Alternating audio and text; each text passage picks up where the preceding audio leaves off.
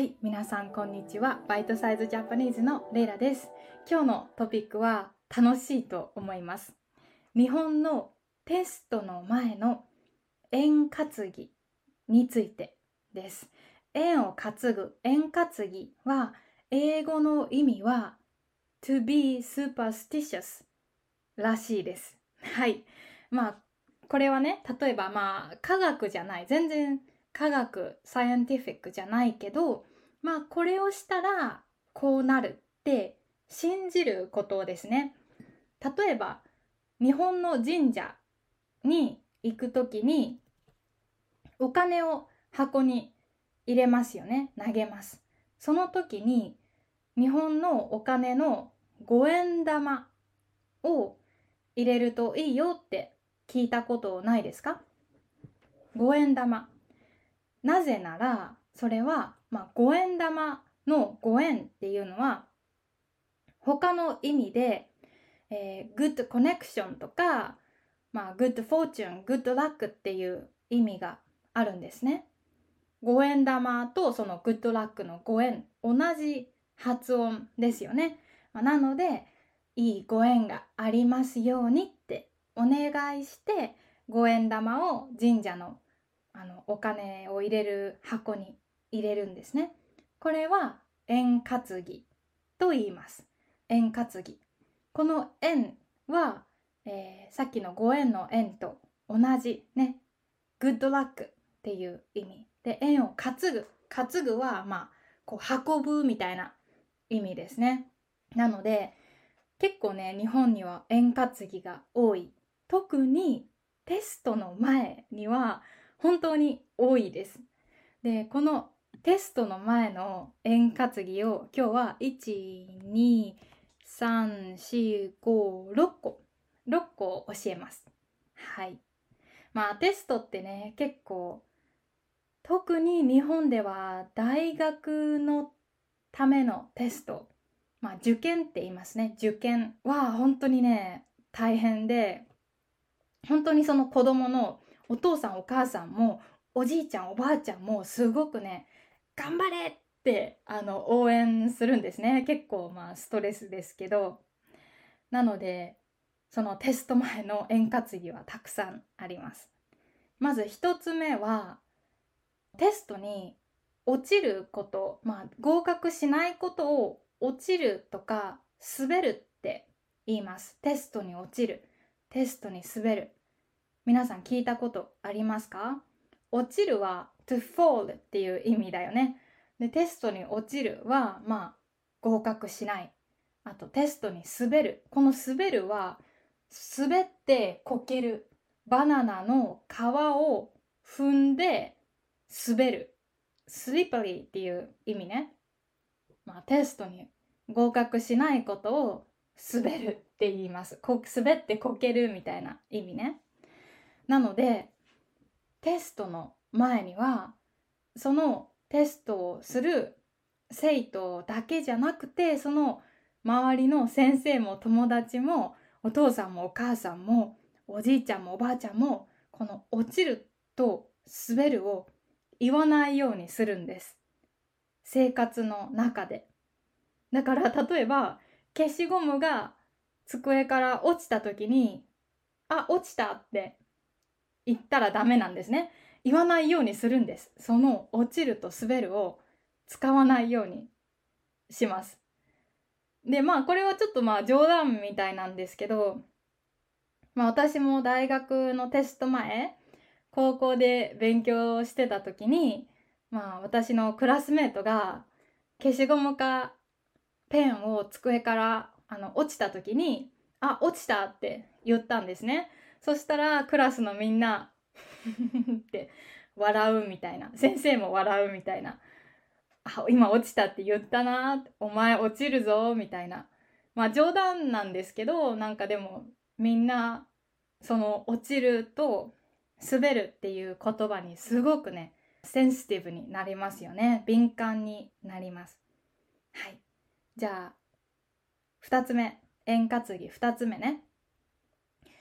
テストに合格するためにテストの朝ごはんとかその前の日の夜ご飯にカツ丼を食べる。カツを食べる。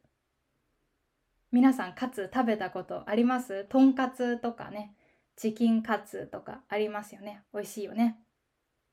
理由はわかりますか？カツ丼のカツって動詞のカツ to win と同じ発音ですよね。なのでテストに勝つ受験に勝つ勝ってほしいので生徒にカツ丼とかを、まあ、夜ご飯や朝ごはんに食べてもらうんですよね。お母さんが料理してくれます。けどカツ丼ってすごく重いですよね。そんなの受験の朝に食べたらもう受験してる時にお腹が重くて重くてテスト集中できないと思います。まあこれはねだからまあ笑い話だけどでも受験が近くなるとカツを食べる生徒は結構たくさんいます。じゃあ3つ目3つ目の円滑ぎは生徒が5数字の5を紙にいっぱい書く。なぜでしょうか ?5 を書く。5を紙に書く。5を書く。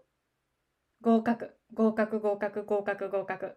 そう。5を書くってテストに合格するの合格と同じ発音なんですね。なので合格しますように合格しますようにって紙にいっぱい数字の5を書きます。